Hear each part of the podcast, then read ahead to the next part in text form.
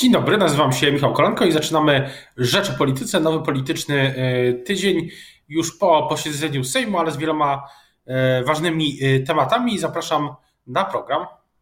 A Państwa moim gościem w tym w poniedziałek rano jest Izabela Leszczyna, posłanka Platformy Obywatelskiej. Dzień dobry. Dzień dobry panie redaktorze, dzień dobry państwu. Chciałbym się, chciałbym się zapytać, jak, jak pani sądzi, jakie będą, jakie będą polityczne i nie tylko konsekwencje głosowania tej podatkowej części Polskiego Ładu? Dzisiaj na Jedynce Rzeczypospolitej piszemy właśnie o Polskim Ładzie i kilku wątpliwościach z nim związanych dotyczących kwestii, e, nazwijmy to, nazwijmy to identyfikacji podatnika, tak bym to ujął. Ale jakie są e, pana, pani ogólne e, takie wrażenia, co, co, co się teraz wydarzy, tak? Czy na przykład Polski Ład będzie zmodyfikowany przez Senat? Czy, czy ma to szansę przejść, te modyfikacje mają szansę przejść przez Sejm i jaki będzie polityczny efekt tego, tego głosowania? Y, jestem przekonana, że y, Senat y, przede wszystkim podejdzie do tego poważnie. To znaczy, to jest zmiana około 2000 przepisów, wpływająca na miliony w zasadzie na wszystkich podatników. E, I y, ponieważ Sejm miał de facto kilka dni na e, przeczytanie tego ogromu przepisów, później przyjęcie całego stosu poprawek, które de facto rząd sam przyniósł, które zupełnie zmieniały na przykład skutki regulacji i to, co się dzieje z przepływami finansowymi, E, posłowie nie mieli w ogóle czasu, żeby mm, przyjrzeć się temu i jakby zdecydować o tym e, dokładnie e, w kontekście konsekwencji, jakie ten nowy ład przyniesie. Natomiast nie, nie mieli też tego czasu legislatorzy. Senat będzie ten czas miał. My pracowaliśmy bardzo intensywnie z naszymi ekspertami, z prawnikami, z legislatorami E, I po tym e, oglądzie e, całej koncepcji tego nowego ładu wiemy jedno, że mm, cały ten pakiet podkreśli i podbije dwa bardzo niepokojące zjawiska w polskiej gospodarce. Po pierwsze, zwiększy inflację, po drugie, spowolni wzrost gospodarczy. To w kontekście ekonomicznym. Natomiast w kontekście politycznym E, krótkoterminowo Senat będzie pracował, na pewno wykorzysta całe 30 dni. E, z pewnością e, przygotuje cały szereg poprawek, które choć trochę ten legislacyjny chaos i bałagan podatkowy mm, no, będą starały się uczesać. Mm, natomiast w Sejmie prawdopodobnie znajdzie się większość i no, mam nadzieję, że, że może chociaż trochę uda się ten, e, ten polski ład naprawić, ale właściwie on koncepcyjnie jest w ogóle zły. To, to... Dlaczego? Dlaczego pani tak uważa? Co jest koncepcyjnie nie, nie, no. nieprzemyślane w nim? No i już mówię, znaczy system podatkowy, panie redaktorze, pan o tym wie doskonale, musi być sprawiedliwy, prosty i przejrzysty i stabilny. Żadnego z kryteriów nie spełnia e, Polski Ład. Dlaczego nie jest sprawiedliwy? No bo w pierwszym roku po recesji, w dodatku niepewnym jednak jeszcze czasie pandemicznym, podnosi bardzo znacząco podatki dla tych, którzy e, pracują, dla tych, co pracują więcej niż inni, dla tych, którzy tworzą miejsca pracy, wytwarzają usługi i towary. Co się wtedy dzieje, jak podnosimy podatki tej grupie? No oczywiście ceny towarów i usług wzrastają, a przecież my mamy inflację w okolicach 6% to ona jest po prostu niebezpieczna. No i jeszcze druga rzecz, y, znaczy dokończę to, ta, ta filozofia, no bo beneficjentami mieli być najubożsi. Ja już pominę kwestię tego, że ta koncepcja polega na obciążeniu osób pracujących, czyli wytwarzających dobrobyt i przesunięciu redystrybucji podatków w stronę tych, którzy nie pracują, emerytów i rencistów.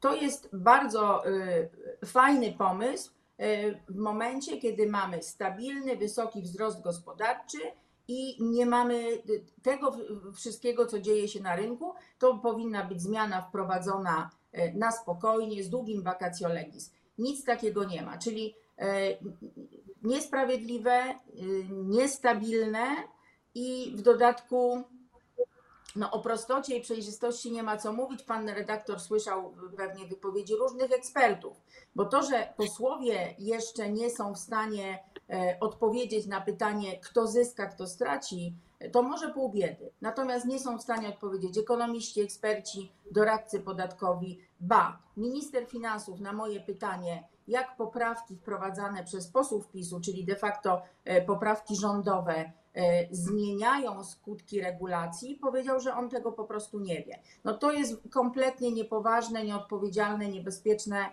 manipulowanie przy e, podatkach. One mają wpływ na nasze życie. No właśnie, ale też, czyli, czyli podsumowując, pani z pełnym przekonaniem, tak samo jak cała platforma, cała opozycja, cała opozycja od platformy przez PSL po, po nawet lewicę głosowała przeciwko, tak? Nie miała pani wątpliwości, jeśli chodzi o to głosowanie nie, nie miałam żadnych wątpliwości, bo oczywiście wiem, e, o co pan de facto pyta. Pyta pan o to, że przecież jest kwota wolna 30 e, tysięcy. Było to w programie Rafała Trzaskowskiego w ostatnich, w ostatnich wyborach, pamiętam, było to w programie Rafała Trzaskowskiego. Zresztą gdyby to samo, tak samo było zresztą z programami innych partii kandydatów. Kwota wolna była chyba wszędzie. Zdecydowanie tak. I u Rafała Trzaskowskiego i przypomnę w takiej naszej recepcie na kryzys, o której mówiliśmy w lutym tego roku też mówiliśmy o, o, o tym, że kwota wolna y, y, wyższa jest konieczna, ale mm, bardzo mało mówi się o właśnie fundamencie tego całego ładu, czy nieładu.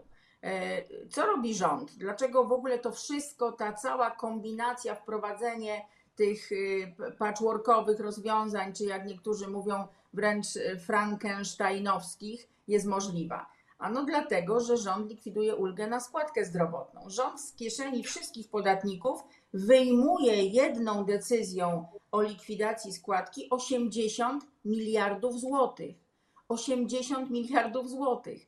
E, I co się dzieje? Czy te pieniądze wzmocnią system ochrony zdrowia? Nie mamy ratowników, pielęgniarek, lekarzy. Oni odchodzą od łóżek, rezygnują, odchodzą na L4, są przemęczeni, są w konflikcie z rządem, no strumień pieniędzy duży powinien iść tam.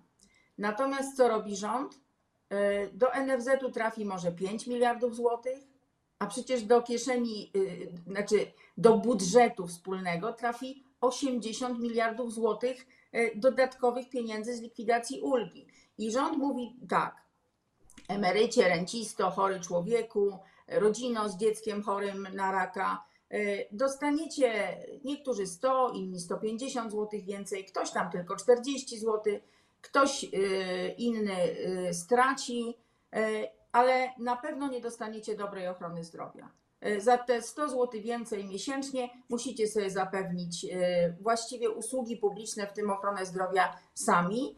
I na tym nie koniec, bo pytał Pan o polityczne skutki. No ja obawiam się, że one będą takie, że oto osoby najmniej zarabiające, także renciści, emeryci, emeryci, którzy y, nie zarabiają więcej, których emerytura nie jest wyższa niż 2,5 tysiąca, rzeczywiście zobaczą w styczniu, w lutym więcej pieniędzy na koncie czy w portfelu.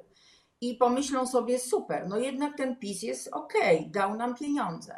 Tylko, że już w marcu, panie redaktorze, kończę, to wszystko zje im drożyzna. Znaczy, oni zapłacą dużo więcej w sklepach, zapłacą za rachunek za prąd, a i tak nie będą mieli lepszego dostępu do lekarza. I to jest takie wielkie oszustwo. PiS zachowuje się jak taki wujek, co daje dzieciom cukierki, ale cukierki są niezdrowe, a potem nie ma dla tych dzieci na dentystę ani na leczenie otyłości.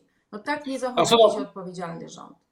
A gdyby, wracając do, właśnie, bo to jest też pytanie, myślę, które e, myślę, że nasi słuchacze mogą sobie zadać. Gdyby Platforma Obywatelska, gdyby opozycja teraz e, rządziła, to jaki byłby scenariusz, jaka byłaby ścieżka, którą Pani by rekomendowała, żeby e, zwalczyć inflację? Panie redaktorze, pan wie doskonale, że bardzo trudno zwalcza się inflację, jak ona wynosi już około 6% tak naprawdę walkę z inflacją prezes Glapiński, Rada Polityki Pieniężnej powinna była zacząć. E, no, sądzę, że z początkiem tego roku powinny się pojawić pierwsze zapowiedzi o tym, że stopy procentowe będą podnoszone, będą podnoszone łagodnie, stopniowo, żeby nie było żadnych szoków na rynku, żeby ludzie mogli się przyzwyczaić. Znaczy, zrobiłabym y, wszystko jakby odwrotnie, jak robi PiS, ponieważ PiS z jednej strony e, e, no, pozbawił nas niezależnego banku centralnego i bank centralny realizuje de facto e, politykę partyjną rządu, czyli mieliśmy luzowanie ilościowe, a więc drukowanie pieniądza, obligacje i to robiły wszystkie państwa, choć pamiętajmy, że co wolno bogatemu, to niekoniecznie biedniejszemu taki jest niestety ten świat. E, I to znaczy, bogatemu to bogatemu łatwiej się wychodzi z kryzysu niż biednemu. E, więc y, mamy tę sytuację z dużą ilością pieniądza. E, rząd teraz dodatkowo przeprowadza redystrybucję kolejną, tym całym nowym ładem, a prezes Glapiński twierdzi, że mm, ta inflacja nie ma żadnych przyczyn wewnętrznych, tylko zewnętrzne. Ona ma przyczyny wewnętrzne i teraz dopiero nakładają się na to przyczyny zewnętrzne i, on, i, i, i dlatego ona będzie dla nas bolesna. E, a więc no, wszyscy czekają na jakieś zdania płynące z Rady Polityki Pieniężnej, mówiące o tym, że no, Narodowy Bank Centralny będzie starał się jednak e, robić to, co do niego należy, czyli pilnować wartości e, pieniądza, bo naprawdę mamy taką oto sytuację, że bezczynność Narodowego Banku Centralnego plus redystrybucja, którą rząd prowadzi e, po to, żeby kupować e, kolejnych wyborców, ale prowadzi ją naprawdę w sposób niekorzystny dla tych najuboższych, bo pozbawia ich absolutnie e, dostępu do lekarza, dobrej edukacji, nie inwestuje przede wszystkim, czyli nie zapewnia długotrwałego e, wzrostu. No i e, cała ta, e, jak dołożymy to, co robi bank centralny i to, co robi rząd, no to mamy tę szalejącą drożyznę i to, że ci najbiedniejsi naj, na, na, najbardziej za to po prostu zapłacą. No mamy nieodpowiedzialny rząd, nieodpowiedzialny NB. A czy to, co, o czym Pani mówi, czy sama Pani wspomniała, że, że Platforma w ostatnich y, miesiącach, y, na początku roku przedstawiała kilka propozycji, właśnie jedną z nich była to, o czym Pani wspomniała, czyli recepta na, na kryzys. Ja się zastanawiam, czy, czy Platforma wróci do takich y, konferencji programowych, czy wróci do takich przedstawiania takich pomysłów na osobnych wydarzeniach. Jak, czego się możemy spodziewać dalej? Zdecydowanie tak. To znaczy, y, w tej chwili, y, jak pan redaktor wie, właściwie wszyscy byliśmy, łącznie z naszymi ekspertami, byliśmy zajęci tymi dwiema cegłami, które rząd wrzucił y, nam do Sejmu, czyli Nowy Ład, trzeba było to przeanalizować i nowelizacja ustawy budżetowej, która znowu daje pieniądze na czołgi, a nie daje ich na szpitale. I za dwa, trzy tygodnie mamy wybory przewodniczącego, mamy wybory e, nowych struktur, to znaczy szefów struktur, wybory w regionach i w powiatach. I te nowe władze z dużą taką legitymacją demokratyczną przystąpią do ofensywy, do ofensywy, która poprowadzi nas do zwycięstwa i która będzie musiała i chciała pokazać, czym różnimy się programowo od partii rządzącej? Programowo także w kwestiach gospodarczych, ekonomicznych, ale myślę, panie redaktorze, że przyzna pan, że no nawet jak porówna pan yy, wysokość inwestycji w czasach, kiedy rządziła Platforma Obywatelska i wysokość inwestycji za czasów PiSu, choć yy, wtedy mieliśmy dekoniunkturę dwa razy, a teraz świetną koniunkturę przez 4 lata i w tym roku znowu, e, no to, to raczej my jesteśmy partią odpowiedzialną, partią taką, która e, gwarantuje bezpieczeństwo ekonomiczne Polakom, bo naprawdę z rozdawania pieniędzy i z zaniedbywania inwestycji e, no, nie da się zbudować dobrobytu. Trzeba go wypracować, żeby go dzielić. Pytałem o tę konferencję, ponieważ no jest takie wrażenie, że po tym jak wrócił Donald Tusk, no to te, te porządki w partii są inne niż, niż wcześniej i tych konferencji programowych nie było od, od lipca, gdy były premier wrócił do polskiej polityki i teraz jest kandydatem chyba jedynym zresztą na przewodniczącego Platformy. Tak się zastanawiam też, co dalej na przykład z takimi pomysłami, które były też wcześniej, na przykład jeśli chodzi o taki ten gabinet cieni, który funkcjonował jeszcze za czasów przewodniczącego Schetyny. Panie redaktorze, proszę nam dać, y, to znaczy naszemu przewodniczącemu i, i zarządowi, wybieramy nowy zarząd i powiedziałam, że po tych wyborach y, Platforma pokaże y, swoją twarz. To nie będzie jakaś nowa twarz, ale raczej konsekwentnie będziemy pokazywać, że jesteśmy partią dla ludzi pracujących, partią dla tych, którzy uważają, że praca musi się opłacać. Pan mówi, że nie ma y, programowych zapowiedzi, ale przecież oglądał Pan. Nie powiedziałem, że nie, nie, nie, nie, nie, powiedziałem, że, nie powiedziałem, że nie ma, tylko że od czasu, kiedy wrócił przewodniczący Tusk y, na szefa partii, no to wydaje się, że gdzieś nacisk, nacisk jest na coś innego, że te konferencje programowe o zdrowiu, o gospodarce nie miały kontynuacji. To tylko jest taka moja obserwacja. Mhm. To znaczy, y, nie, nie sądzę, nie, nie, chyba się z Panem nie zgadzam. Powiedzieliśmy o recepcie na y, kryzys, powiedzieliśmy o tym, co trzeba zrobić w zdrowiu, bo to są te dwie najważniejsze dzisiaj rzeczy.